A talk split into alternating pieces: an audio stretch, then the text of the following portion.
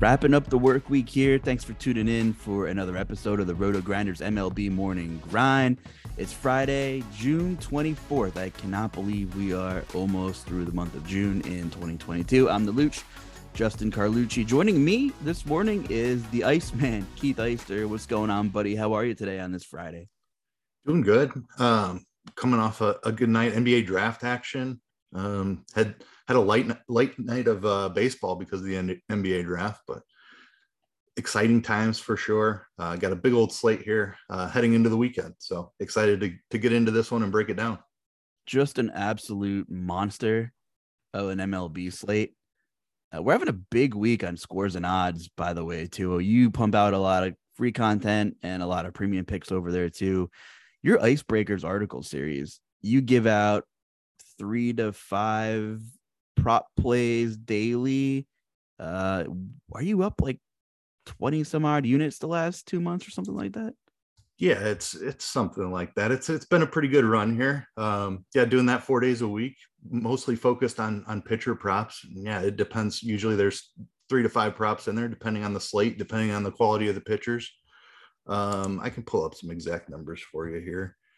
Um, I know they're good. I know they're good. And and by the way, all of our free picks and content is under the news tab on scores and odds. We also have premium picks packages, of course, but we like pumping out a lot of freebies for you guys. And, and Keith has been rolling, absolutely rolling.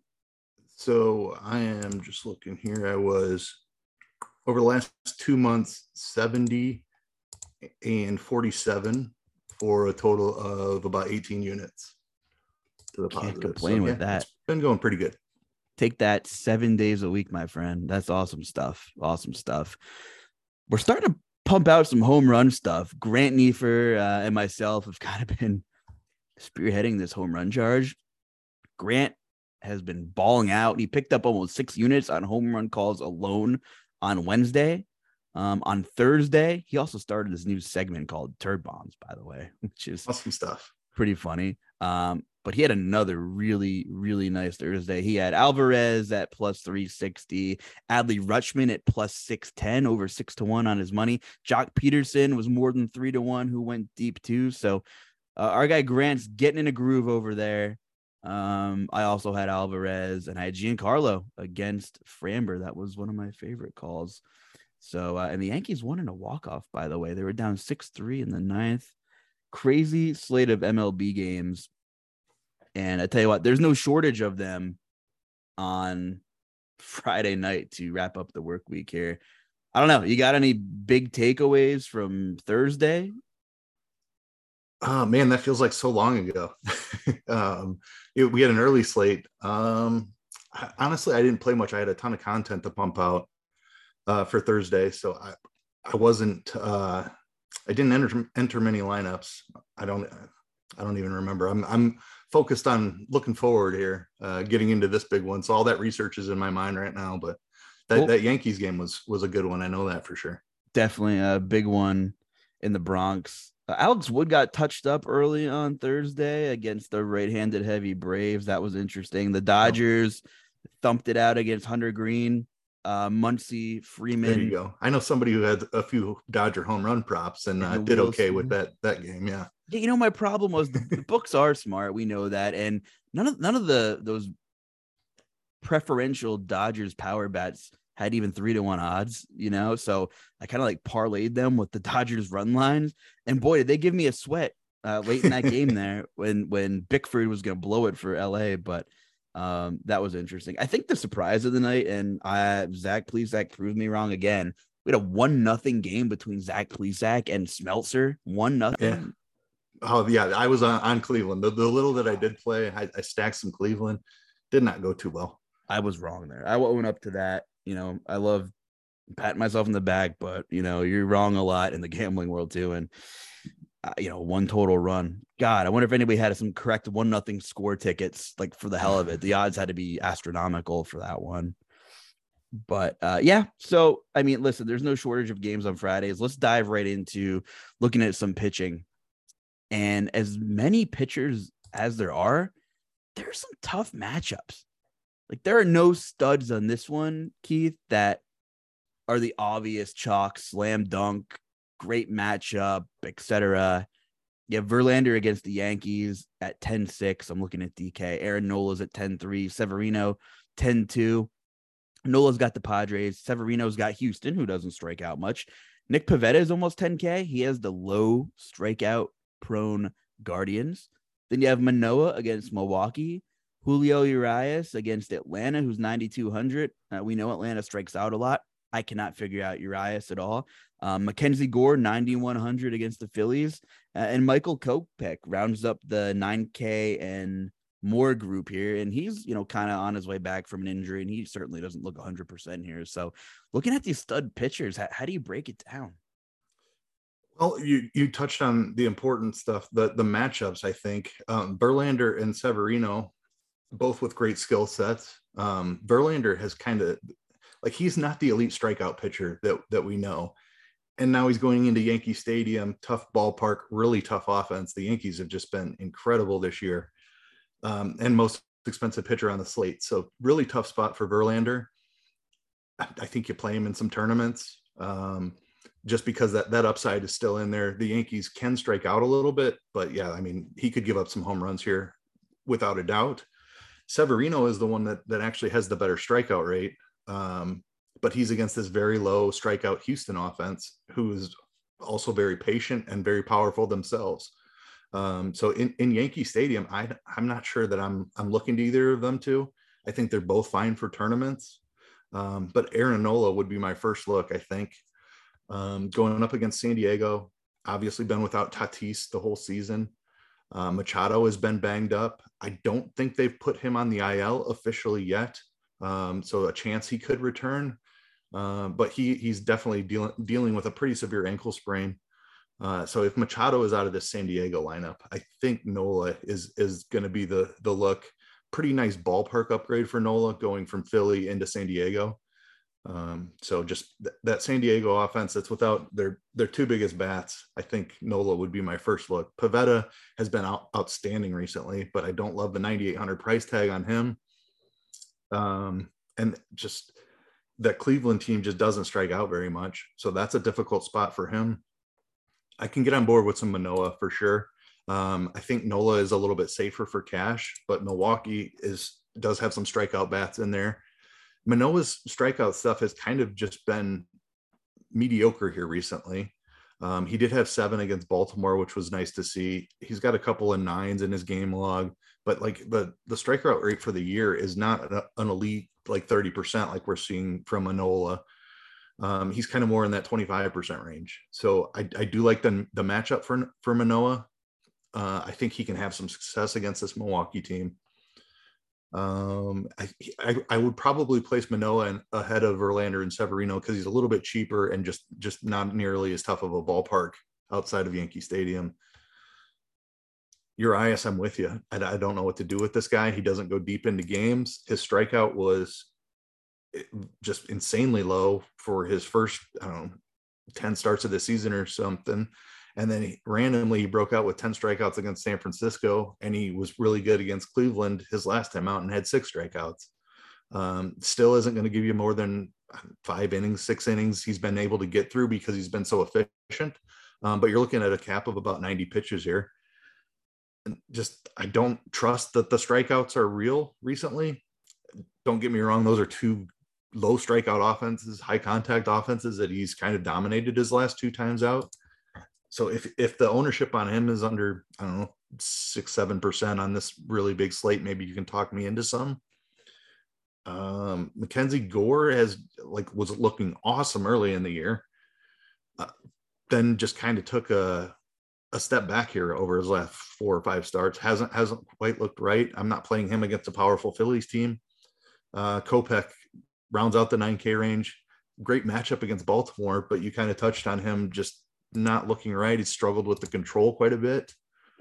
Um, I, I do like this matchup against Baltimore, so maybe you take some shots that that he's figured figured it out. He did have a nice outing against the Dodgers randomly, but then struggled against uh, Houston his last time out. Kopech at 9K in a vacuum against Baltimore looks like a good spot, but I think I'd officially put it Nola one, Manoah two, and then you're you're kind of messing around with the Verlander Severino in tough matchups. Um, maybe maybe Urias and Kopech you could mix in a little bit, but I think Nola Nola and Manoah are the two in this this high price range that I'm looking at for sure. Yeah, there's no slam dunk. There really is. And I, I think I agree with you with Nola, especially if Machado is out of the lineup. Just some other data points I want to bring up.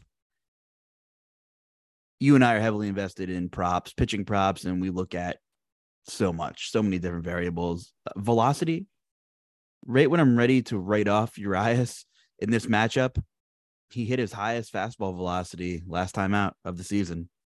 Um, it's not anything that's going to blow you away, but it counts. It, it, means something. I mean, he threw almost two miles per hour faster than he did against the Giants game. Um, that's interesting. I will say this: Alex Wood got touched up by this Atlanta team who's been hot this month. I feel like the Yankees are stealing the thunder of the league, but Atlanta is playing great ball. Even the Red Sox are playing great ball. Um, no one's really talking about them. Alex Wood's a good pitcher. The other thing, doing the show, I mean, it is midnight ish, so we're basically Friday. Uh, it's a late one for us folks. Is that we don't really know weather, uh, you know, this far in advance. There's been some good hitting weather in Atlanta this week. I don't know if that's going to be the case again, but I am a little worried about Urias in Atlanta against this right-handed heavy power uh, Braves lineup. I mean, Dansby Swanson went nuts. He led off against Alex Wood. They're rolling out so many righties, and the numbers are crazy. This season, Dansby Swanson, 238 ISO against lefties. d'Arnaud, 289 ISO, small sample size. Uh, William Contreras, really nice surprise for them. They were hyping him up in the spring, and he finally found a spot. 382 ISO. These are really small sample sizes. They had uh, quite the day uh, against San Fran, put up seven runs against Alex Wood. They didn't even have Acuna in the lineup. So missing a big bat. I mean, they started Phil Gosselin and Heredia played too. So you know, some regulars got the day off. Adam Duvall wasn't in the, in the fold there either. Another righty who strikes out a ton, but can be very scary against lefties. So I, I think I'm out on Urias. Mackenzie Gore. Love this kid. What a prospect. Did hit his lowest velocity of the season in Coors. Okay, it's in Coors. Weird stuff happens. The previous game Mackenzie Gore pitched was Colorado, ironically, again, but it was in San Diego. That game at that point was his lowest velocity of the season until his most recent spot. So two games in a row where his velocity was trending down. I mean, he was throwing, he was hitting 96 on the gun a month ago in back to back games and now he's down to 93.9. So like two plus miles per hour. I I can't pretend to to know if this is gonna be a theme for Friday. That's a big difference. How big of a difference is two miles per hour on a fastball velocity, Keith? When you're looking at velocities, what's like your kind of like panic like what's your number? One oh, mile per hour is a pretty big deal, right? Two is yeah, yeah. Deal. Two two is a huge deal. Like you start you start looking at and factoring that in, like like that's when you see strikeout rates plummet, um, or vice versa. Like like Alex Cobb, we're going to talk about later, is a guy that's had a huge uptick in velocity. Like his strikeout rate at the beginning of the year looked awesome. Um, but yeah, like one mile an hour, it's like okay, maybe that's variance um, once you get up to that two mile an hour range, that that's a pretty significant decline. So I, I am very concerned about Gore. The fact that the results match that decline in velocity too is, a, is an even bigger red flag. Like he was a guy they were letting go deep into games early in the season. Like they were, he was up over 100 pitches three times. Um, and maybe like he's a young guy, obviously hasn't hasn't dealt with a major league season before maybe he's hitting some sort of a wall a little bit here. Um, I, I, definitely am not playing him against a tough Phillies team at 9100. That like the, there's some scary things going on there with the with the decline in velocity, the early workload, and and now just getting beat up two times in a row. I, am definitely out on Gore. One was in Coors. I, I understand. Yeah. Uh, so here's the thing with DFS and betting, like you're dealing with such a short sample size with some things that you don't really know if it's fact or fiction until you see it happen again. But this is where you want to take some shots because if it's really a thing, um, I don't feel like the Phillies are going to be popular against Mackenzie Gore because it's Mackenzie Gore and he's really good. And yeah, he got roughed up, but it was in Coors and people might be willing to give him a pass. That's that's for sure.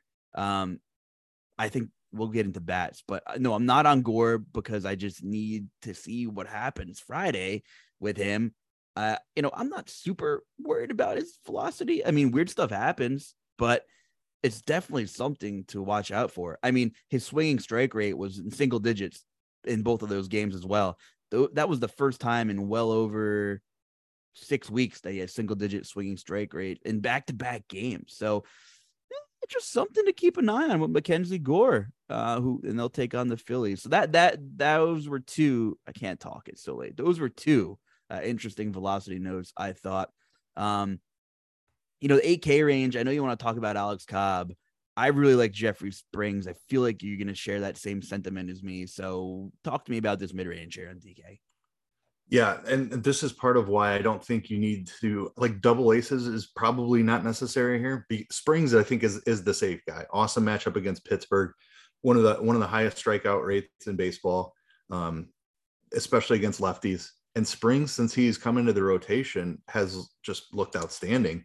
Um, strikeout rate up around twenty seven percent for him. He's getting stretched out more. Um, just looking, he's been comfortably into the five inning range. He, he was only four and a third his last one out, but he's he's throwing well over 80 pitches. Was even up to 94 and 92 um, in the two starts before that. Like this is a, a fully stretched out starting pitcher, and the strikeout has the strikeout rate has kind of been sustained as he has morphed into a starting pitcher after coming out of the bullpen early in the year. Uh, he gets as good of a matchup as you can ask for. A phenomenal ball, ballpark for pitching. Um, I'm I'm going to have a ton of Jeffrey Springs at 8500.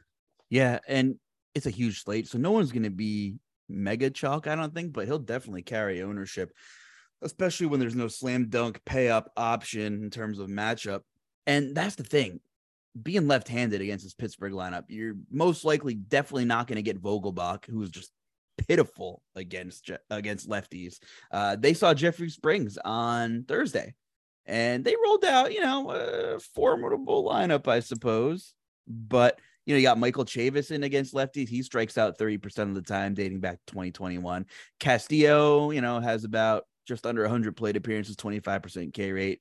Uh, Suwinski was in the lineup, although he's a lefty. We haven't seen a lot of him at major league level. We've seen him bomb a bunch of home runs, but we see him strike out almost 30% of the time. Uh, Yu Chang has a decent plate appearance set of data in our in our system here and plate IQ, and he strikes out almost 30% of the time. So there's a chance Springs has a field day. Uh, I really think. And again, we don't know what weather is going to be like. Oh, it's in Tampa Bay. We're in a dome, baby. Fire up Jeffrey Springs. Okay. Yeah, you, so. you said you said Springs on Thursday, but you meant Steele uh, for the Cubs. Who yep. I mean, I'm a huge Cubs fan. He's he's a decent pitcher, but he's nothing special. And he went out there, out there and struck out eight of these Pirates. So I, that's that's kind of exactly what I'm the outing I'm I'm expecting here from Springs. I think he can he can go six innings and give you seven or eight strikeouts in this spot. Uh, I know you you touched on us loving the strikeout props. Springs is definitely going to be one of my first looks as as soon as we get off of here. I, whatever that open opens up at, as long as it's not above like five and a half, I'll, I'll definitely be hitting the Springs strikeout prop. It's open right now at six and a half on FanDuel.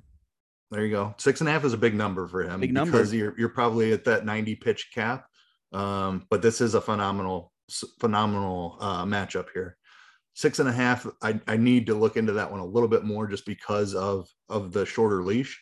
Um, but I, I think I'll still end up on it man this is fun we're recording so late that we're getting some some prop lines out so maybe we'll play a fun game of over under at the end of there this uh, julio urias at five and a half against atlanta Ian Anderson at four and a half against the Dodgers. So interesting numbers to open up there for sure.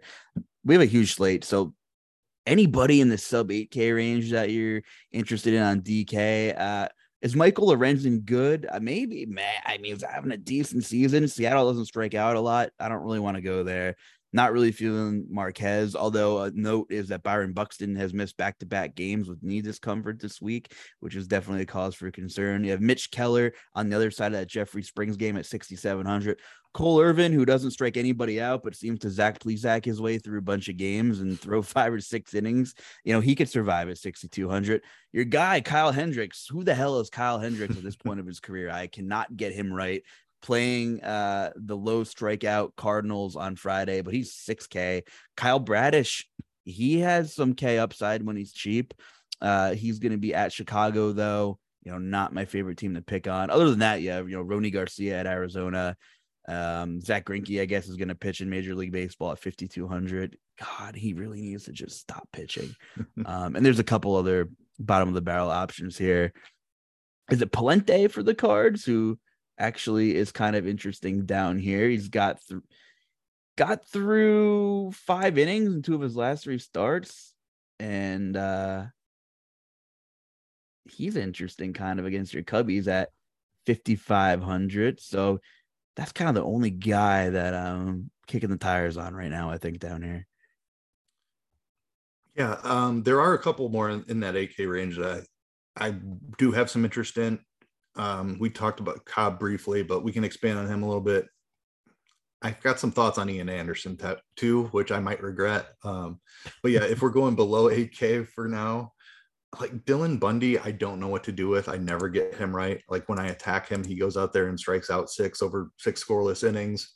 If I play him, he walks four in the first inning and gives up two home runs. Um, so he's just kind of one of those guys that's really difficult to figure out. I don't like this matchup against Colorado. They don't strike out very much. Um, but he he's interesting at 7700 Dane Dunning is interesting. He's got a matchup against a low strikeout Washington team, though, so I don't love that. Um, if I'm dumpster diving, I could be talked into some Cole Irvin. Kansas City, another low strikeout offense, though. I'm not touching Kyle Hendricks. Um, he is he's no longer my boy. The skills have faded for him for sure. Um, St. Louis has been another one of those teams that's just absolutely on fire. Hendricks just does not have the command that made him so successful for for such a long time with diminished velocity. Um, he got by on a good changeup and a good sinker. He just he doesn't have the ground ball skills anymore. Um, he's not striking anybody out. Like Hendricks is just a, a, shell of what made him a good pitcher. Like you can't survive with sub 90s velocity in, in today's MLB unless your your command is perfect, and his command is no longer perfect. So he, he's going to give it up. St. Louis is going to be one of my favorite offenses here. Um, Kyle Bradish is an interesting prospect, but he just hasn't quite figured it out. I've chased him a couple of starts in a row. Um, like he's got good stuff, but the strikeouts just haven't quite shown up yet. And now he's got the White Sox, who really seem to be turning it around here. Um, they're dealing with some injuries, but they did get Robert back, who's who's a big deal. I think he's probably their best hitter. Um, don't know that we just I don't think we need to go down this low on a on a slate this big. I, I think you live in that like for an SP2 on DK, you live in that 8 8K range. There's there's some interesting names. We talked about Springs for sure. Um, but Cobb and Anderson, like Anderson against the Dodgers is obviously very scary, be large field tournament only, but he's looked a little bit better here recently. Yeah, give me I know you have Ian Anderson thoughts. Is that it? Or do you have more? What what's catching your eye here with him? Yeah, I mean, it's just kind of the there's been a clear shift. Like he is a guy that was he was down around like 15% Ks. The walks were over 10%. And he's just kind of seems to be turning a corner for me. Um, like he randomly had that nine strikeout game in Coors. And so that's like what made me take notice. It's like because he I, I believe he's a really talented pitcher, and there was just something mechanically off with him at the beginning of the year. Um, if we've got warm weather in, in Atlanta again, I probably am not going to go here but the Dodgers do have a little bit of strikeout um, in them. Mookie Betts is out of the lineup. Um, so it's a little bit of a watered down Dodgers lineup. And Ian Anderson is a talented pitcher. Like we saw him have a, a massive playoffs, uh, and he was dominating really good offenses when when the guy was right. So I'm trying to beat the field to him just looking right. Like he had that that game against Washington in between two pretty solid starts against the Cubs and Oakland. And I know those are, are definitely not great offenses. Um, but it just seems like the walks are coming down, the strikeouts are coming back up to where like they should be. Like he's probably a 25% K rate pitcher when he's right, uh, with rock walks in the seven or eight K range, the seven or eight percent range, rather than the the 15% K and 10% walk pitcher that he's been. He's just he's a little bit more talented than his price tag it's obviously a very difficult matchup against the Dodgers. You've got Cobb, Cobb and Springs right there, who I definitely prefer. Um, but this is a, this is a guy who's assuredly going to be under 5% owned. I don't hate it for if I was making 150, I might grab like 10% of him. Yeah, uh, good points. Uh, what about Merrill Kelly? We we've seen some guys who have strange dips and dives and ascensions and velocity. I talked about on the morning grind yesterday or the day before with TJ maybe about Rodon and uh, you and I have had some discussions about him and like his velocity varies so much like it's so weird. I don't know. I'll never understand him. Um but Merrill Kelly, his velocity, I've been tracking a lot this year too, and it started up, and then he had he had some early success. Then it went down. You know, he was at like 93 to open the year, then it went down to 92, 91, 92, 92. Now he's pitched three straight games where his fastball velocity is 93 or greater. Um, and before that, two of his three games, he was hitting 91 on the gun. So uh, and the last three games of swinging strike stuff has been at least 10% or higher, which is a big deal for a guy like him. And he's getting the Tigers. So maybe I'm willing to buy Merrill Kelly, who's thrown a little bit harder the last couple of games. Maybe he'll continue that trend. Great matchup. Not super expensive. As you said, we're not crazy about these spend ups. So if you want to live in that Jeffrey Springs range, pair him with either Ian Anderson or Merrill Kelly. I can tell you Anderson will be low owned. Merrill Kelly might carry a little bit of ownership because he's playing the Tigers. Uh, but there's so many big names on this slate. I don't expect anything to get out of hand. Um, or maybe if you're just looking for a Springs pivot, if he comes in a little higher than maybe we anticipate, then maybe you maybe you look at Anderson or Merrill Kelly. Yeah, I, I think Springs is the one that's going to pick up the ownership in this range. Um, Kelly is very interesting. I mean, I do, I definitely prefer him over Anderson um, because of this matchup against Detroit. Um, yeah, I think like you make some great points. He's a little bit cheaper than those guys. He's looked really good in two of his last three. Uh, he did give up some runs against Cincinnati, but the the strikeouts were there. He struck out seven in six innings. He gave up five runs. This Detroit is like they're in contention for the worst offense in baseball, which is just weird um, because I, I, did like some of their moves. Like uh, obviously, I'm a Baez fan. They've got some stud prospects that just haven't quite worked out. Riley Greene was hurt; he's up now, which is is a, a boost to their offense, I think. But Torkelson has really struggled, and there, there's just there's so many strikeouts in this Detroit lineup. I really think Kelly can have a, a pretty solid game here. We have to talk about some FanDuel pitching, if that's okay with you. But before you do that, can you pull out your phone and get Uber and call Michael Lorenzen and uh, call FanDuel and Uber because they're drunk and they price Michael Lorenzen at 9,300. By the way, he reached for his pocket to grab his phone. So he I really, sure did. I thought you were going to have me look something up. he's a good guy and he was ready, ready to, to, do me a solid over there. Um, what the hell is he doing at 9,300? He had, That's insane. Broke 40 FanDuel points only twice this season. So wrong button, wrong button Friday, maybe. Whoever's setting up the CSVs or whatever on their end. I don't know. Um, you know, a lot of similar high names other than Michael Lorenzen. Obviously, you're worried about raw points here on FanDuel. I don't see much different here. I still think Aaron Nola, I'm agree in agreement with you, is probably has the best matchup out of any of these guys that are uh, super high in price. Ian Anderson's a little pricey. Cole Irvin's a little pricey. No chance in hell I'm playing Cal Quantrill against Boston. Jeffrey Springs kind of in the same uh, price threshold there. Now it depends what side of the glass half full or empty you're on. I'm Mackenzie Gore because if you think his velocity rebounds, he is 8K on FanDuel. Um, you know, your guy Alex Cobb is still in the seven range. Other than that, uh, that those are just some of the major differences here. What are you looking at uh, for like a FanDuel pitching pool?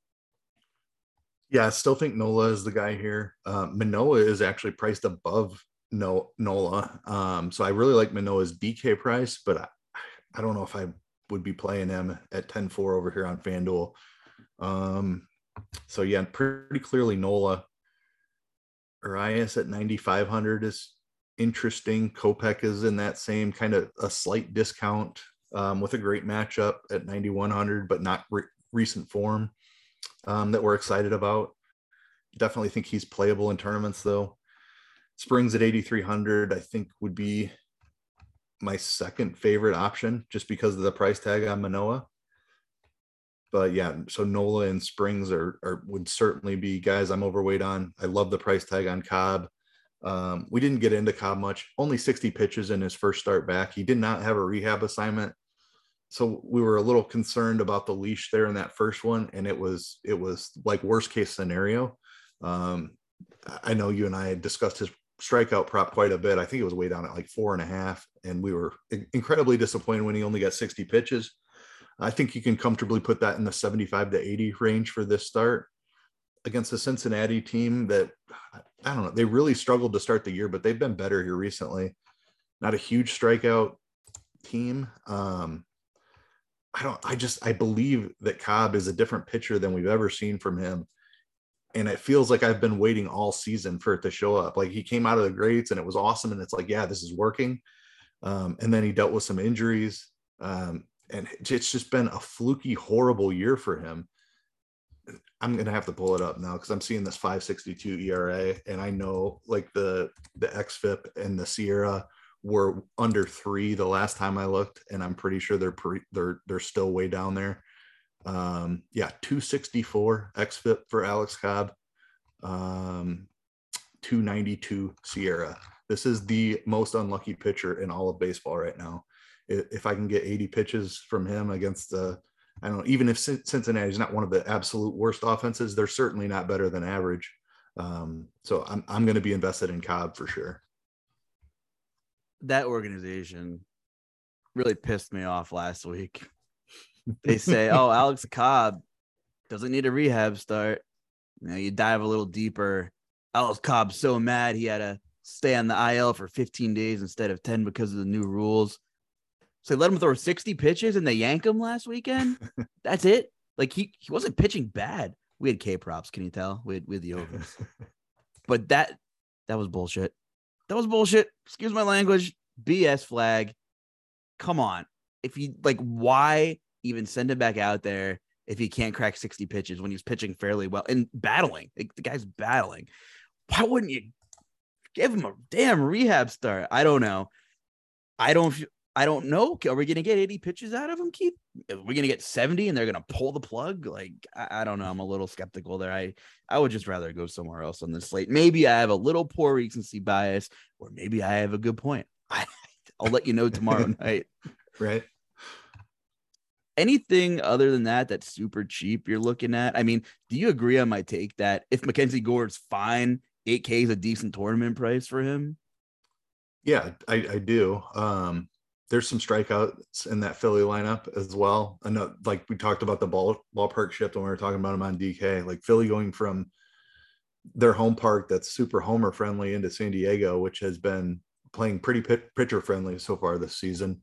Um, after being neutral for over the last couple of years, um, part, partly due to San Diego's pitching staff, I'm sure, but um, definitely a downgrade for the Philly bats. So if if Gore is right, that that's a super attractive price tag. Um, I, I, talked about his leash a little bit too. Like they were letting letting him go over 90 pitches into it into the hundred range several times. So it's not like he couldn't get through six innings here, uh, which is what we're looking for on FanDuel. Um, so yeah, I mean the the price tag is is interesting enough. I, I might take some shots on FanDuel. We got to get into some bats here. Uh, there are a lot of good pitchers on this slate, so I know there'll be some catch up spots. Um, Houston and New York could be a catch up spot. Two very talented pitchers. I'm not stacking either of these teams. It serves no purpose to me, I don't think. I don't mind having some single shares of these one off bats, but again, I'm not going crazy. Like, if anything, I think Verlander's given up what seven bombs to righties so far this year. You know, I don't mind your Judge one offs or your Stantons, but I'm not going to have a ton of exposure from this game. I think these pitchers live up to the hype, and I think we see a nice early Friday night pitching duel here, seven and a half game total here between Houston and New York. I won't have a ton of action from the bats in this one. Yeah, I'm with you there. Part of it is is the pricing. Like the the hitters on both of these awesome offenses are are all priced up. Um, we just ran through some pitching. There's no like super value options at pitching. Um, so I, I don't know that I'm going to be looking to spend up into the the Judge and Yordan Alvarez range for my one offs today. Um, I don't mind it if you've got the money for it, but just probably not something that I get get to a ton of. Um, I agree with you. I'm I'm I'm on the pitching here, despite the the tough ballpark and powerful offenses. Good catch up game right there. How about we move on to one of the 7 10 games Boston at Cleveland? Nick Pivetta against Cal Quantrill. Uh, Quantrill, a guy, another another Cleveland picture who doesn't strike out a ton of guys who I just don't believe in, and I'm all I seem to always be on the wrong side of it. Um, I know I'm not super crazy. He has an xFIP that's almost six this season. He's only striking out 14% of batters. He just always seems to survive more than he doesn't out there, and I don't know how he gets there. Listen, I mean, he's given up 42% of fly balls to lefties, 37% to righties, hard hit, uh, about 41% to lefties. So, you know, his his ISO and the WOBAs he's yielding to both sides isn't egregious. I just think he's prone to a couple long balls here. So um, for me, you know, I know Quantrill's a sinker ball guy. Um, I'm looking at some of the lefties here. You know, I'm looking at Verdugo. Uh, you know, JD Martinez will hit just about any sinker, even though he's a righty. I, I, don't mind that either. So I do have some interest in singling out some some maybe power bats here against Cal Quantrill. What says you about the bats in this game? Devers, I think, is a great Devers, option, but I, yeah, I don't love the price though. I think he's over six K. Um, that's that's a hefty tag when I'm trying to pay up for some pitching too. Um, I usually like stacking Boston because you have like the Verdugos and the Corderos, the Dalbecs that are that are usually really cheap that help you fit in Story and Devers and Bogaerts and Martinez. Um, Duran, obviously now who's been in the leadoff spot here recently. So yeah, I guess I'm talking like now that Duran is there, that gives you another lefty bat. Yeah. Probably Verdu- probably see Duran and Verdugo, two cheap outfielders. You can pair them with Devers and and one of the other big infielders to to get a nice little stack there like I'm I'm with you. I don't I don't buy Quantrill. I think it's smoke and mirrors when he has those good starts. Um, and Boston is a, is a very talented offense. So they're not they're not one of my top offenses of the day, but I, I will probably have some exposure. I was so wrong about Zach Plesac. Again, I, I said I don't believe him, but I'm always wrong about him. And there's people listening that like this guy is an idiot. Are we sure that Quantrill and Plesac are different pitchers? Like, do they not just seem like the same guy? Like they, they don't are. strike anybody out they they have decent control, but they just seem to have these random great starts all the time, and it's really weird. Whenever we target against them on huge slates, right? How is there one run in Plesac versus Smeltzer? I, I, I don't understand. Um, I, I agree with your Devers concerns. He's 4,100 on FanDuel, which is the third highest priced batter. No, I'm sorry like sixth or seventh highest price. He's expensive regardless. But you can play, you know, mini stacks of some of these lefties. Like you said, Jarren Duran, great call. Five tool kid. Um, his cup of coffees haven't been great in the majors. He's been crushing the ball whenever he gets sent back down to Worcester. Leading off 2,700 on FanDuel. I like Duran in the spot a lot. Verdugo is only 3K. Uh, so I think you can play them together too. And of course, you know, Devers is in a great spot maybe he's better off as maybe looking at a home run call if you can't afford him in your FanDuel lineup. Um, on the flip side, Pivetta Pivetta's been fantastic, but you just have to have Jose Ramirez in your player pool if you're multi-entering. Because if Aaron Judge wasn't having the season that he is, we'd be talking about Jose Ramirez as like the minus 110 AL MVP favorite, probably. And and some would probably argue that maybe he is the MVP. So uh, keep Ramirez in your player pool, folks. Do you got anything else on the Cleveland side of things? I don't. It's yeah. Ramirez as a one-off is the only thing I'm I'm interested in. I, like Pivetta has looked really good here, um, so I'll, I'll, stay away. Like Cleveland's not a, one of my favorite teams to stack anyway. It's kind of Ramirez is head and shoulders above the rest of of the talent in the lineup. So just play Ramirez as a one-off. I think you're good. Yeah, that game has an eight and a half total right now.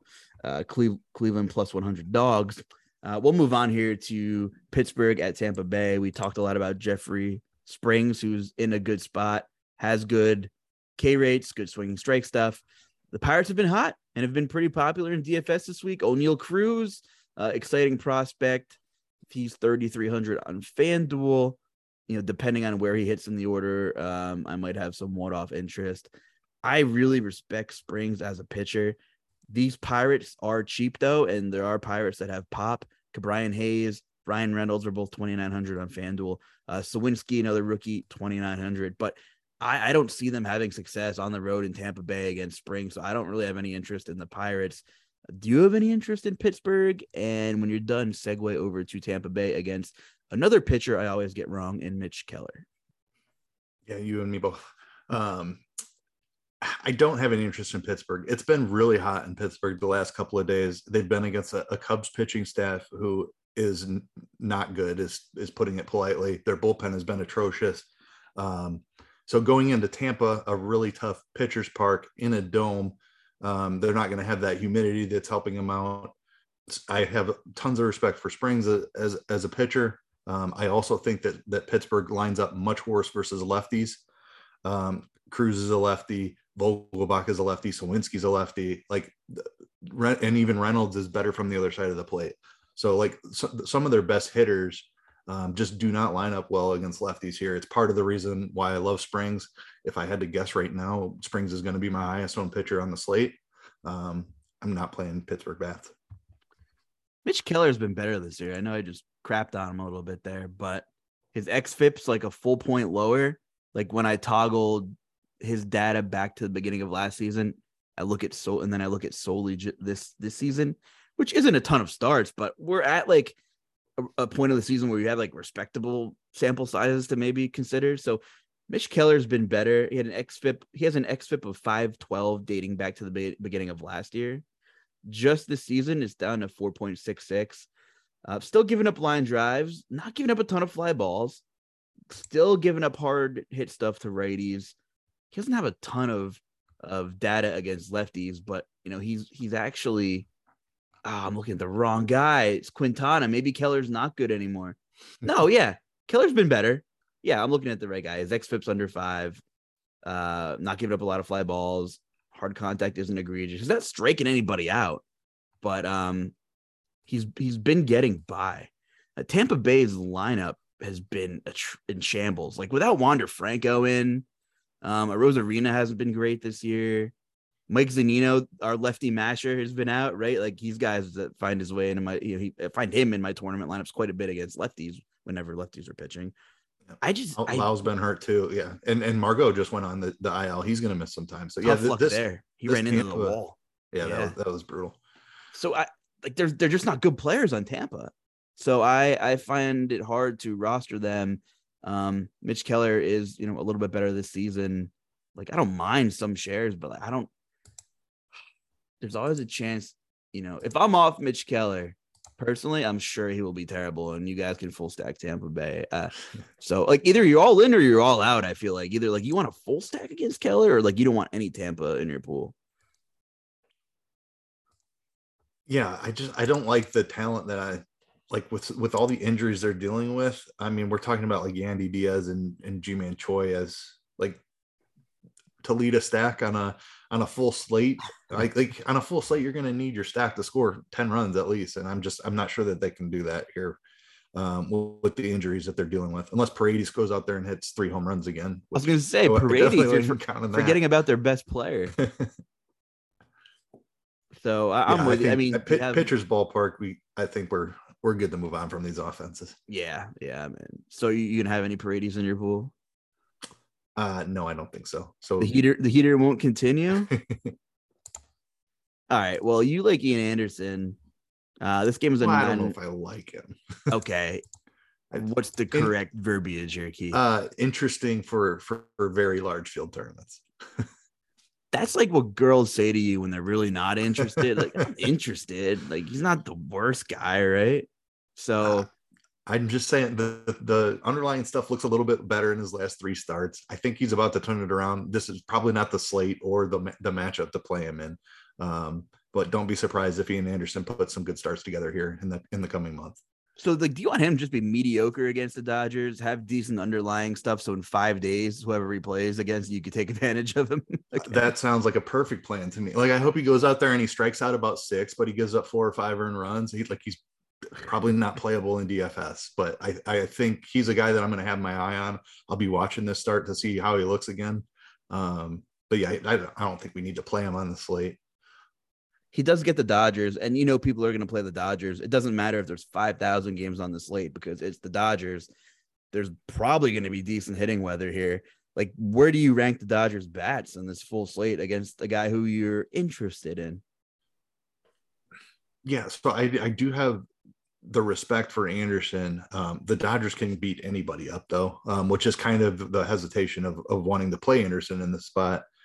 Um, depends on the weather. If it's hot and humid again in Atlanta, which I'm sure it will be, they're they're going to make the list for sure. Um, another expensive stack though, like Turner up over 6K, Freeman right there, Will Smith, an extremely expensive catcher, Muncy, who hasn't been great this year. Like it's it's going to be really difficult to full stack the Dodgers and then get the pitching that that we want to pay for. So I I don't think I'm going to have a ton of them, um, just because I I think Anderson's a decent pitcher, uh, even in a, in a humid environment and a pretty good ballpark for homers. I, I just don't see myself getting a ton of the, of Dodgers. You know, on the flip side, I just don't know about Urias yet. We're seeing so many conflicting variables and data points and like okay devil's advocate here to myself. He hit his highest fastball velocity of the season last game. We know that stuff fluctuates. You know, two games in a row, then maybe I'm buying in. Like kind of like maybe I'm buying into Mackenzie Gore's. Maybe he hits a rookie wall or whatever you called it. I, I don't know. Um, I do know one thing. Alex Wood is a damn good pitcher, and he got touched up by these righties. I mean, you look at the numbers with these Braves bats against lefties, strong ISOs, I, I rattled most of them off, you know, bef- before we got into the bats earlier. You know, you can play these righties against Urias, and again, it's a huge slate, and I think people are going to respect the household name of Urias. And as far as I know, he's a decent pitcher in the grand scheme of things, and he was really good last year. He won like 20 games, plays for the Dodgers.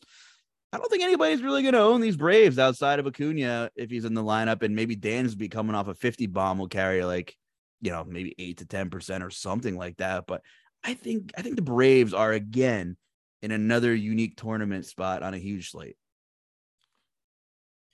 Yeah. I'm, hmm, I don't know what to do with them. Um, they they will be low owned. I agree with you. People do respect Urias. Um, but like these prices i'm not excited about again like that's that's kind of my thing i'm gonna i think just the way we just as we're talking through this slate i'm gonna be prioritizing spending up on pitching a little bit, and these expensive stacks are going to be tough to get to. Um, Acuna and Swanson are the guys I want, but they're they're both in the upper five Ks. Um, Ozuna at 4K is is very attractive. I'll play him as a one off if he's not too popular. Uh, Duvall is another fine one off at 3K. Um, so they do have a couple of cheap bats to help you kind of fit in some better pitching but yeah, I, am not I'm not terribly excited about it. Another kind of just they'll be in my pool, but I uh, like very low on stack for me. I think the Brave, yeah, I think the Braves for me will be a large field tournament play. I'm not gonna play them in three max small field stuff. I'm okay with like a one off. This is the kind of stack I want in a large field, whatever the three dollar tournament is on FanDuel. You know, a couple shares of those stacks. Uh, Urias as much of a mystery man as he's been. He's been limiting hard contact. Um, you know, rattling off a couple of the last games 13%, 27%, 20%, 33%. So he may not be having that strikeout stuff. He might not be throwing 95 pitches in any game, um, but he's not really getting hit way too hard. So I like the Braves for large field stuff. I guess that's kind of it here. How about we move on to Washington and Texas? Uh, Dane Dunning taking on Espino you have any interest in the bats in this game outside of Juan Soto? I guess he's a given to be in your player pool every night. Um, yeah, I, I do like Juan Soto. Um, I'm more interested in the stack on the Texas side, but Espino has kind of been pretty decent actually. Uh, he he reminds me of like the, the Cleveland guys that we were talking about, where their skills don't look great, but they just seem to have success somehow um, and, stacking against Espino has not not gone well if you've done that so far. Um, so Seager is a guy I really like. Calhoun's price has come up a little bit, but he's still pretty cheap. Um, like I just wish there were some better options here for Texas. Duran has been hitting the ball pretty well here. Um, Jonah Heim has has had some success. So I like Texas is not the most talented offense. I really like Seager as a one off. I'll probably find myself on some smaller secondary stacks with Texas with like a Seager Calhoun, um, Duran type of thing. Um, but I, I really like the Texas three man. Washington for me, like Dunning isn't isn't a horrible pitcher. It's going to be Soto as a one off, maybe some Josh Bell, but yeah, not not highly interested in Washington as a stack. Yeah, I, I don't have a ton of interest in this game. Um, I know Espino was used as a reliever for quite some time, and now he's finally picking up some bulk inning work here, you know, starting games. 35 innings. Um, he's only given up what three home runs this year. So tough to want to stack against. I don't mind the Seager one off. I don't mind some of these lefties, lefties, excuse me, that are in the Texas lineup. Uh, but other than that, uh, you know, I'm not gonna have a ton from this game. Um, anything else on this game, or do you want to keep moving along here? I think we can keep moving along. I feel like this might be a, a fairly quick one. You have Alek Manoah for Toronto taking on Adrian Houser of the Brewers. And Manoah is a very talented pitcher. We know that. What does Adrian Houser do? Keeps the ball on the ground. He's pretty damn good at it. It's not sexy, but it gets the job done in real life. And it's hard to target a guy who's to like get BABIP out of the game on a bajillion game slate, right? Like I want Homer upside, especially on FanDuel. So I won't have a ton of interest in this game. Uh, like outside of super large field stuff, I think you could probably get really good ownership on the Blue Jays. Don't know what George Springer's status is. Um, that would stink if he's out of the lineup. So, but for like small field stuff, three max, single entry, I'm not gonna have a ton of bats from this game. There's a lot of big names in this game, but I'm just not really seeing the stars align here. I'm definitely out on Milwaukee. Um, I like Manoah a good amount. I think he this is a good matchup for Manoah. I'll, I'll have a good amount of him for tournaments. Don't think I'll get to a single stack of Milwaukee on this big slate. A little bit more interested than in Toronto than you, I suppose. I hear what you're saying um, about Houser being the ground ball control type of pitcher that it, it's difficult to stack against. So I agree that I, I don't love like a full five man stack of them, um, but I, I do think there's some home runs in here. Um, the another problem though that like we've talked about with Atlanta and Boston were two um, expensive home runs that, that we're looking for. It's the Vlad, the Bichette, Teoscar that, that we're looking to play in this spot. Um, so yeah, I don't mind one-offs and and three mans from Toronto, but a, a full five man stack is probably not something I'm doing. Okay. Let's uh, keep pace here and talk about Baltimore at the Chicago White Sox. And we have Kopech against Kyle Bradish listen, I don't know what Kopech's deal is. I'm surprised he didn't really miss any time. That injury he had, like what, 10 days ago or so, looked a lot worse than what it was. I don't necessarily want to stack the O's though, because his stuff is so electric that he could probably get by, and I think he will get by. Maybe gives up a solo shot or two. Like this Orioles lineup isn't isn't the laughing stock of the league anymore. I think they have a decent little future ahead of them. I like some of these players in this team. I like Mountcastle, Mancini. I can't believe he's 30 already. He's like the elder statesman. You know, like Rutschman, Austin Hays. I, I like I like these hitters, so I don't mind keeping the Orioles in my player pool. Now the White Sox is, I, you know, weather pending, of course, and whatever. We'll see what Kevin Roth says for us tomorrow and what Weather Edge has going on. But Kyle Bradish, you know, we've seen some strikeout upside, but he just gives up runs. He just gives up runs. There's been six games that he started in where he's given up over 40% of hard contact. I mean, you know, kind of reverse goes, splits hard contact, right? Like it's the righties that have been crushing him. Right. And who, you know, Jose Abreu, you know, Tim Anderson at the top. Um Andrew Vaughn.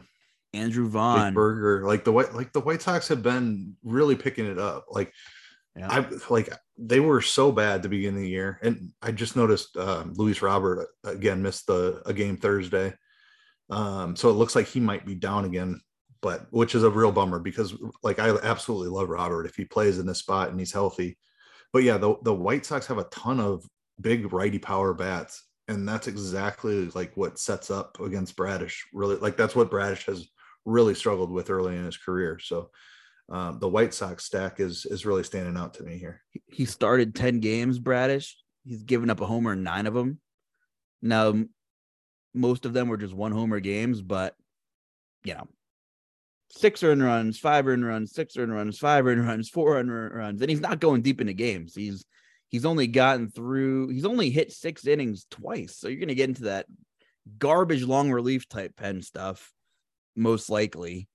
Um, and it's such a big slate that we're not going to see egregious ownerships on the White Sox. Quite honestly, the White Sox haven't been that good offensively collectively, and I know some of them have been hurting or missing or what have it. Jose Abreu's having a bit of a down year. Tim Anderson was hurt. So the White Sox, I think, I think we just talked myself. We talked myself into them being probably my favorite tournament stack so far. Yeah, I I agree. They're my favorite stack that we've talked about to this point. Um, if Robert's not in there, the stack is pretty cheap. Like Abreu is only 4K, Vaughn is 3,900. Um, Anderson's up at five, but Jake Burger at 3,400, even AJ Pollock like there's that's a lot of right-handed power right there. Um, and they're all 4K and below outside of Anderson. Yeah, I know we're talking about a different salary scale here, but just for conversation's sake, Bryce Harper Bryce Harper is 4500 and he's the most expensive hitter on FanDuel on Friday. You can get uh I don't know if Robert's going to play, but he's 3800. Tim Anderson's 3300. Jose Abreu's 3,100, Andrew Vaughn 3,100, AJ Pollock 2,800. Jake Burger's been ripping the cover off the ball 2,600. I mean, come on. Gavin Sheets is up 2,200, damn near min price, first base outfield eligible. This is the stack.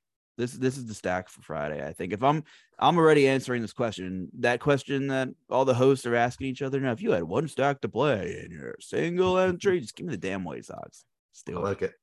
Love it. Colorado away, thankfully, or that would put another wrench into the slate. Uh, at Minnesota, who apparently can't hit the baseball, Zach Plesac. Um, Marquez and Bundy. You can't figure out Bundy, but do you have any interest in these Colorado bats away from Coors? Uh, talk to me about bats in this game as a whole. Um, hopefully, we see some Byron Buxton just because it's good for the game of baseball yeah, it's I really wish that guy could stay healthy. Just a, so much fun to watch, and yeah, has so much trouble staying in the lineup. But Colorado's always difficult to play away from Coors because their prices are inflated because they play their home games in Coors. I like this spot for them against Bundy. Um, CJ Cron in particular. Uh, Bundy's a guy that has struggled with with fly balls and power throughout his career. So I don't mind some Colorado bats, but I don't love the pricing. Like Crone at 5100, it like I'll have some, but how much can I get to? Um, and then like just it kind of fall the talent falls off in the lineup after that. Um, like I don't mind Grichuk at 3200 and McMahon at 3100. Not sure I have enough to make a full stack here out of this Colorado lineup, but Bundy is is not somebody I'm scared of. Gives up a lot of hard contact. Um, but just the, the Colorado stack, like I'm not playing Blackmon at 5,200. Connor Joe at 4,800 doesn't appeal to me. Um, but give me Cron, give me the cheap guys like Grichuk and McMahon, and maybe I can make a three man out of it. Yeah, a lot of hard contact this year to righties. Also, 50% of fly balls to righties this year. Yep. So hard contact and fly balls, especially to righty. ISO, he's yielding over 200 to both sides of the plate. There's going to be one or two long balls in this game. I I'm not guaranteeing anything, but I would say Bundy pitches a little worse than Smeltzer did on Thursday. so uh, I'm with you. I think you can find a couple of Rockies and take advantage of Dylan Bundy. Uh, what about targeting Marquez? Uh, obviously, you can play Byron Buxton, you know, 15 days a week because he's so damn good. If he plays, we'll have to see if he plays. If Buxton doesn't play, what do you do against Marquez? I've not been impressed from anything I've seen from Marquez this season. He had he's had a couple of good years here prior to this this season. Um, strikeouts are down, walks are up. Like I'm I'm not scared of him. I, I think Minnesota is, is certainly in play here. Um, Buxton, if he's in the lineup, is going to be one of the top bats. Arraez is crazy priced um, because of what he's been doing recently. I'm I'm not sure I get to him in my stack. L- love Correa at 5100. Sanchez at 4900 is okay. Um, but these cheap young guys are are what really like puts the the stack together if Buxton is in the lineup. It's like Buxton and Correa are going to be my first two looks. And then I want to fill it out with guys like Miranda and Kirilloff, who are down here in this 3K range. Um, Kirilloff 2600, Larnach 2500, um, depending on what their lineup looks like, obviously. But um, I, I, just I like the way stacks come together when when I'm trying to fit in expensive pitching. I get the upside of a guy like Buxton, and then I can pair that with a stack with cheap guys like Kirilloff uh, and Miranda, who also have their own individual upside. Um, I just I like that type of lineup build. Minnesota fits that pretty well. Marquez is not a guy I'm I'm scared of, but I, I do like Minnesota a good amount here. Yeah, um, you know, Buxton's 39 on FanDuel. It's 600 less than Bryce Harper is. I think Buxton should be the most expensive bat on every slate. Uh, maybe outside of Judge right now. When he actually plays, he's arguably the best player in baseball. If he can put in 160 games, 100, give me 140 games, I mean, he's been in the league so much longer than than we actually realized, but he's only played like three full seasons collectively. It's really sad. He's, he's so good. Um, but yeah, there's some cheap pieces on both sides of this. Connor Joe's 2,700, you know, uh, Grichuk 2,700. Correct me if I'm wrong, but going back to the the Grichuk days of old before Colorado, he was a little bit reverse splitsy, right? So he gets Bundy uh, and his fly ball rate to righties. Uh, yeah, that's interesting. You, you are correct on that. Uh, I remember that as well he just is down in the order usually, which kind of sucks. Yep. But at least they're away, so maybe they'll get you know they sh- they'll get the ninth inning. So yeah, I think there's some cheap pieces in this game. Not like crazy about full stacking, but I like some of these pieces, like you said. We got to motor through this thing, man. Zach Greinke and Cole Irvin. Zach Greinke stinks. Can't strike out anybody anymore, um, which is again really sad because he was fantastic for so long. But are you gonna stack Oakland on this slate? It's like one of those conundrums. And and then you have Kansas City, Cole Irvin, another guy who's underlying metrics saying he should be getting shelled because he doesn't strike anybody out, etc. But he gets by, you know, like he never really gets absolutely demolished. Maybe gives up a couple earned runs here or there. So strange little game here. Um, it is in Kansas City, so you don't have to deal with Oakland's, you know, pitcher park if you're thinking about bats here. Uh, I don't know. Like what are you doing with this game, if anything? I don't know. Like the pricing on Oakland is, great, obviously, because they're they're bad. Um, and Greinke is bad too. So I I kind of feel like taking some shots on Oakland. But then you start looking at a stack and it's like, man, that that is ugly to play on a on a full slate. I probably just end up using like my three favorite bats. Um, like Murphy fills a catcher spot, I, so I like him. And one thing to note about Greinke is he's actually been decent against lefties. Um, he's got that change up in the curveball. Like, like he still has some skill against against lefties. It's the righties that have crushed him.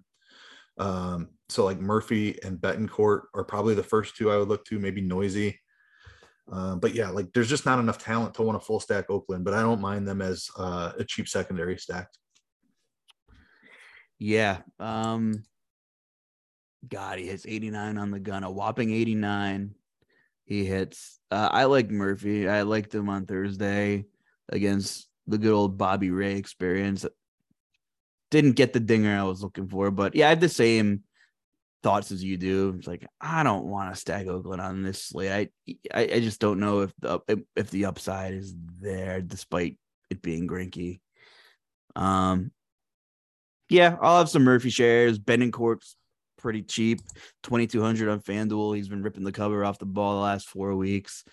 Other than that, uh, I'm good. I mean, you know, like I said, Cole Irvin's been getting by. I I definitely want some shares of Bobby Witt and Whit Merrifield if I'm multi-entering.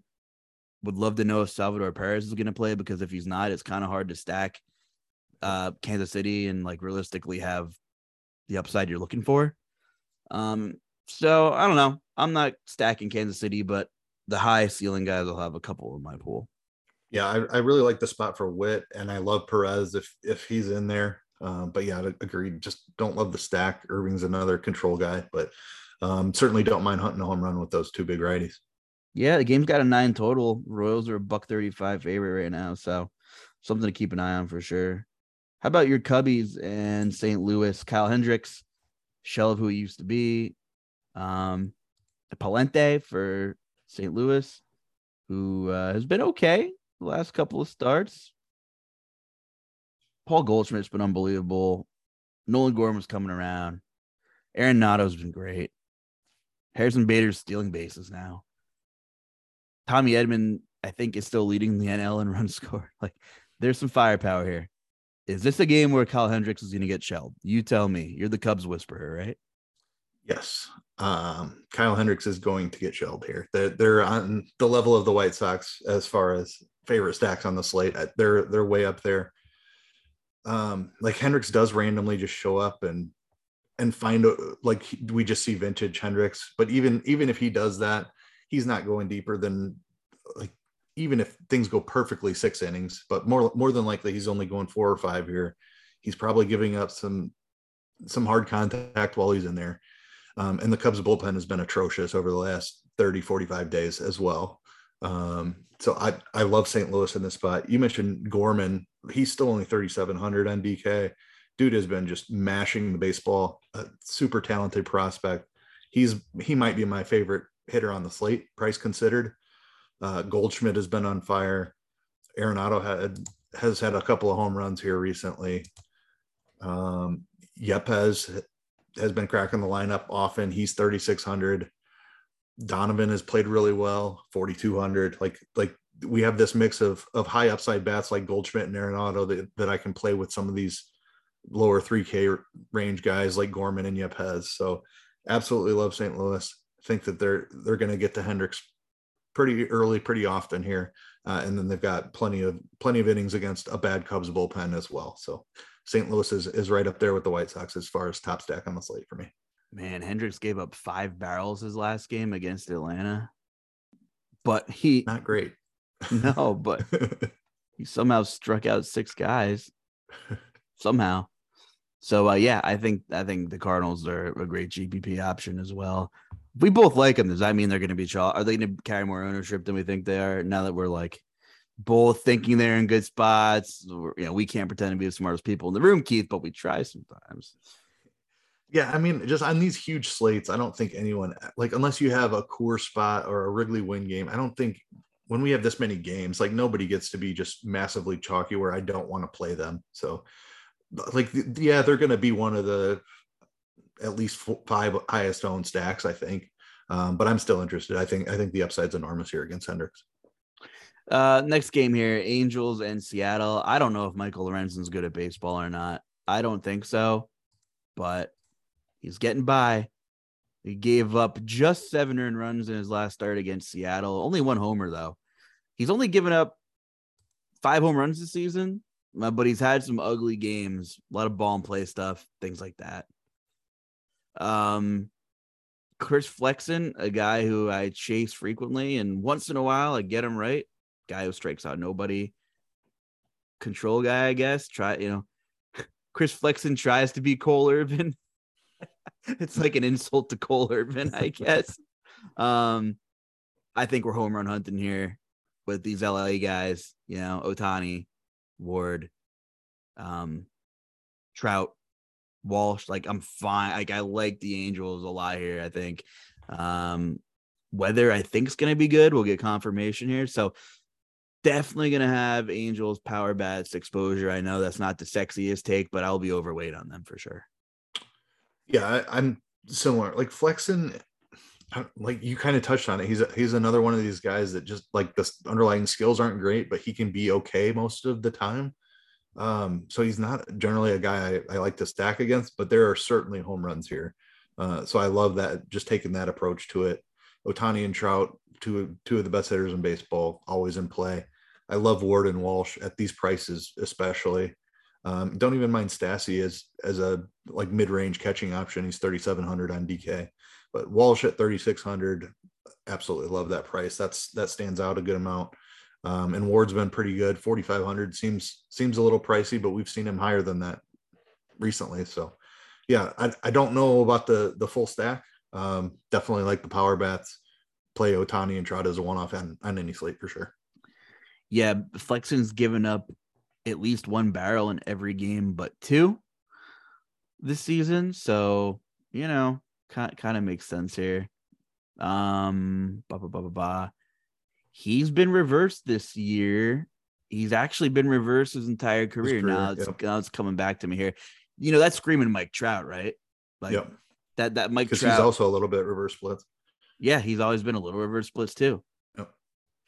Flexen. Now we're digging into Chris Flexen stats here in a podcast where I need to shut up because we're over time. But career ERA at home, 3.97. Road, 5.43. So on the road, reverse splits, Mike Trout. Trout's my home run call. I think. I was gonna say, I, I, think I feel a, a Luch home run right up coming on here. yeah, we'll we'll see if I can get his odds better than two to one, or I'm gonna have to figure out. So, you know, the the books are cashing on. The, home run calls are picking up steam across the industry, and they're still tough. I mean, we're pretty good at scores and odds for the most part. Uh, our guy Joe Sestero is great too, um, with his home run article for RotoGrinders. So, as much as the fish money will keep pouring in, I think there'll always be an angle for home run props, which is great. And we have our, I mean, I have nights where I go over five too, but you know, if you're selective and you're playing a lot of your picks at three to one at least, and you hit. 30 to 40% of them, I mean, you have some serious upside yeah i mean i can i can certainly say as somebody who follows you and grant daily and what what you're posting up there um, you guys are, are certainly being profitable in, in, those home run calls that you're picking out so oh luch is picking mike up, trout to hit a home run can you can you pick the best player in baseball Luke?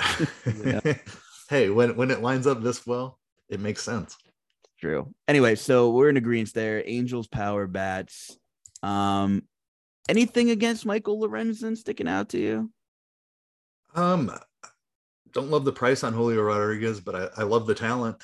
Um, I, I do like Seattle a good amount. I'm with you that that Lorenzen's not very good. Is Jesse Winker this bad? Because he's he's 3,300, which is a, a, ridiculous price tag. If he's anything close to what he showed us in St. in uh, Cincinnati, but man, he's been really bad this year. But he's going to carry ownership because he's on like a recent heater, right? Like is he 2,800 on FanDuel. 2,800 on FanDuel was homered in what two of his last three games. Okay. Yeah. You're so, right. I don't know. I, I agree. I was kind of wondering the same thing about him like about a week ago. Like, where is this guy?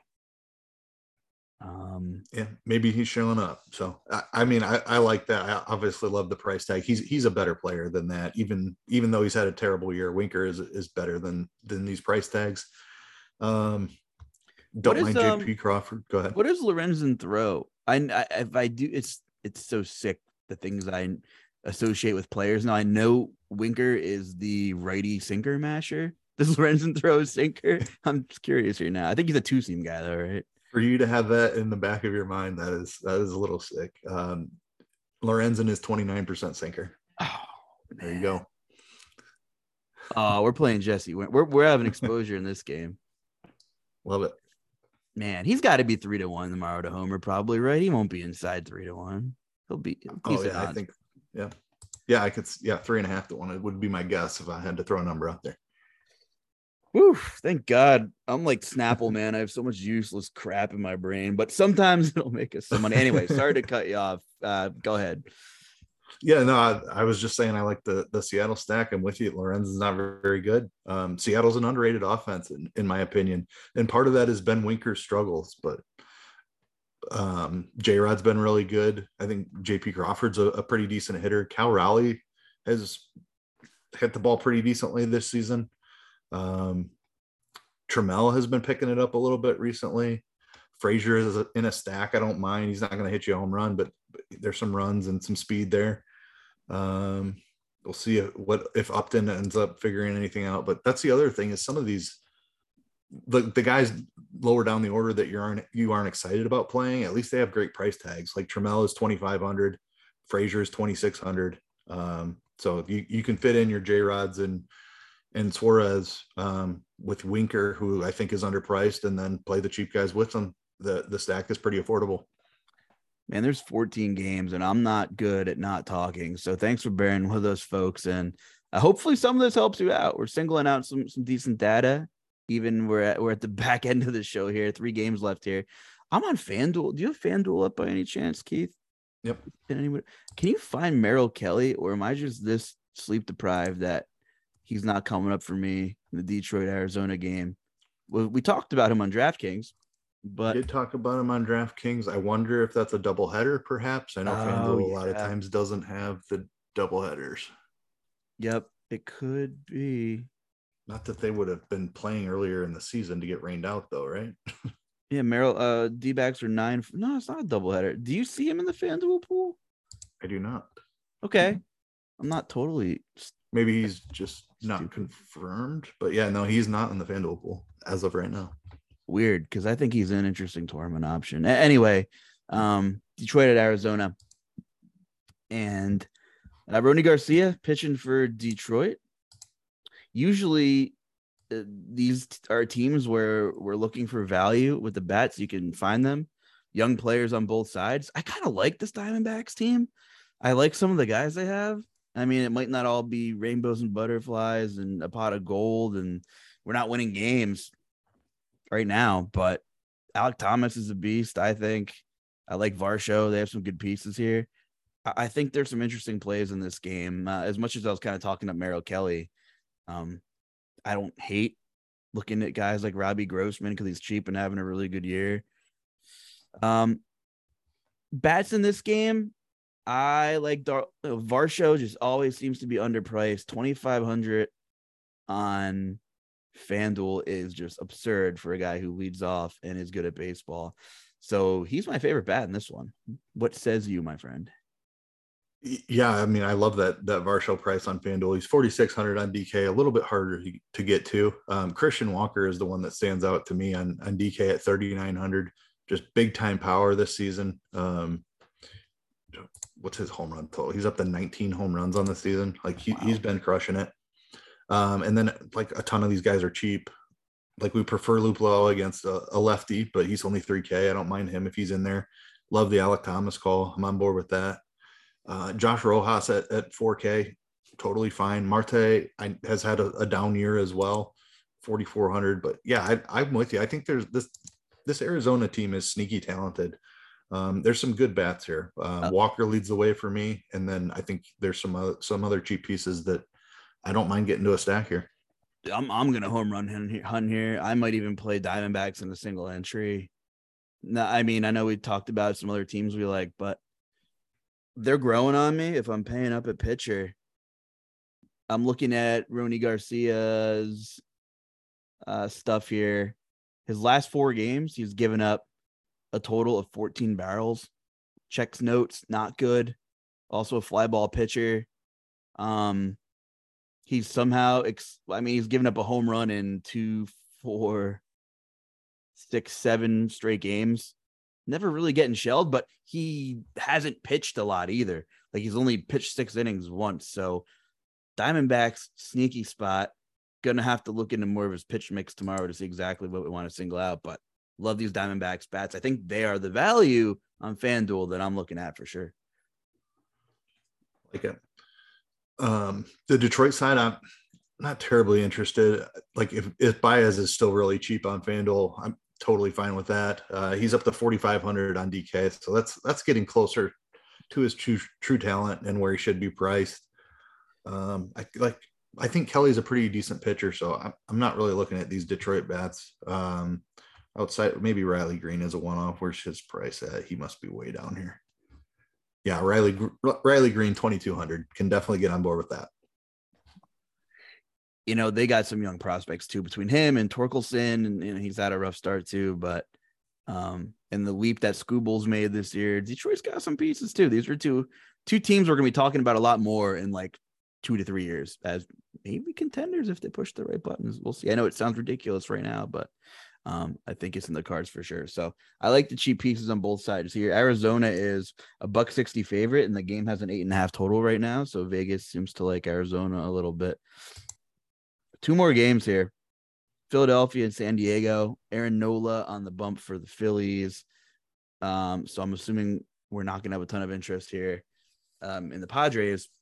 And of course, Mackenzie Gore for San Diego. And just because I talked about it so much, I'm gonna have to play a little bit of low dollar stuff and play some Phillies to see if Mackenzie Gore is really gonna have issues or not.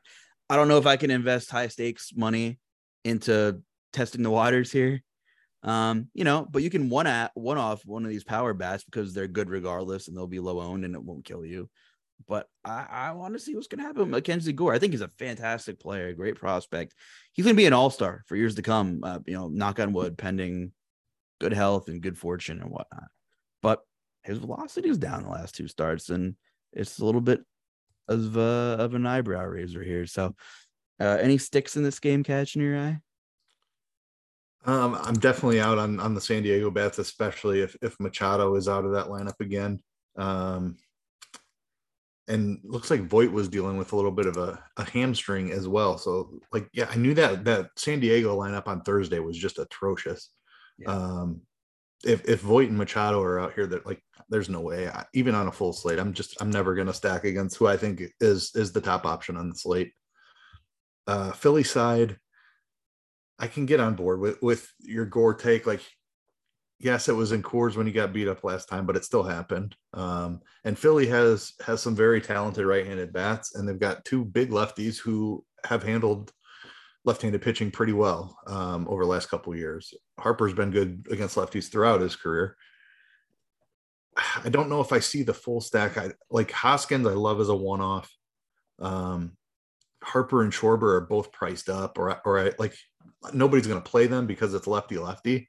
Um, but I wish the price was a little bit better. Like if Schwarber was down in that 4,500 range, I would be all over that. Um, but they're both above 5K, so not sure how much of them I'm going to get to. Castellanos at, at 4K is one that kind of jumps off the page as a guy who's crushed lefties in his career. Hasn't had a great season, but that that's a little bit too cheap for him. Um, Bohm at 3,200 is is fine. Don't know that that I'll be full stack in Phillies, but I, I think there's some home runs here. Even if Gore was right, I think you could chase home runs in this spot.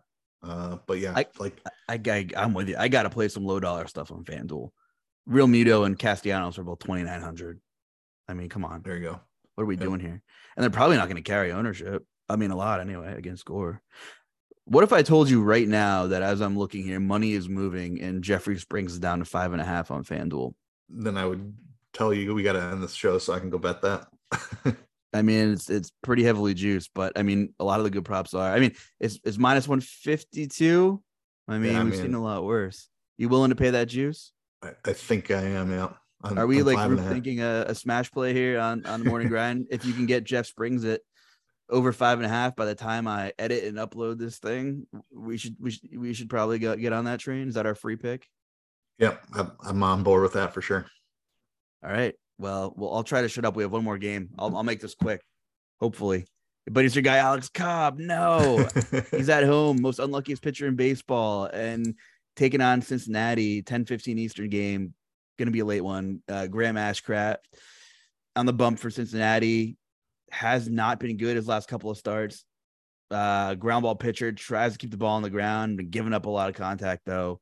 Interesting little game here to kind of to kind of end the night. What are your thoughts? Yeah, I, I like San Francisco a, a decent amount. Um, just the only problem with them is their platoon tendencies. Like they love to pinch hit for guys. Um, I, I will have to dig into some Cincinnati bullpen data and see how many lefties. If there's a situation where there's only one lefty in the Cincinnati pen or something like that, like looking at these San Francisco prices, I'm extremely interested. Uh, Ashcraft is a pretty decent prospect, but has kind of struggled in the early going here. Not a ton of minor, minor league innings under his belt, so very inexperienced guy. Not the greatest ballpark in San Francisco for for home runs and things like that. Um, but I do like the, the San Francisco offense is talented. Uh, and we're looking at like Joc Pederson has been hitting a bunch of homers here. He's 4,300, Brandon Belt 4,500. Um, and I need to check Ashcraft's splits as well. Um, but being a sinker guy, I'm pretty sure he struggles against lefties. Um, and there's a lot of talented lefties in this on this San Francisco team. So looks like I'm going to be pretty pretty heavily exposed to the San Francisco stack, um, depending upon what the Cincinnati bullpen looks like. It's usually pretty bad. Yeah. Right? um, yeah, I, I would have to go back and check Ashcraft's minor splits. who had some success recently before he got called up, and he had a good a good first couple of starts. Um, but yeah, I I really couldn't have said it much better. Um, Alex Cobb will forever be the wild card here. I'm probably not going to go there on FanDuel, um, but but I totally understand.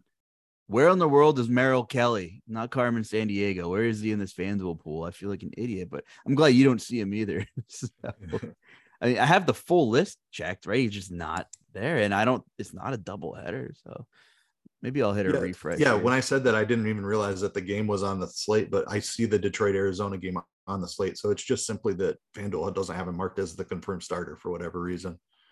Oh man. Okay. Well, he's interesting. Uh, keep a note of Merrill Kelly. Uh, decent little matchup there. Don't know if I Is play him on FanDuel on this slate, but DraftKings. Yeah. is- I'm checking what his price tag is right now. If you uncheck that probable pitchers box, Oh, there we um, go. He is 8,900. That's a lot. That's yeah, that's hefty. Yeah, it's a lot. Uh, uh man. Again, though, I mean, not in love with any of the spend up, spend ups. No one's gonna play him at 8,900. Everyone's gonna play Jeff Springs.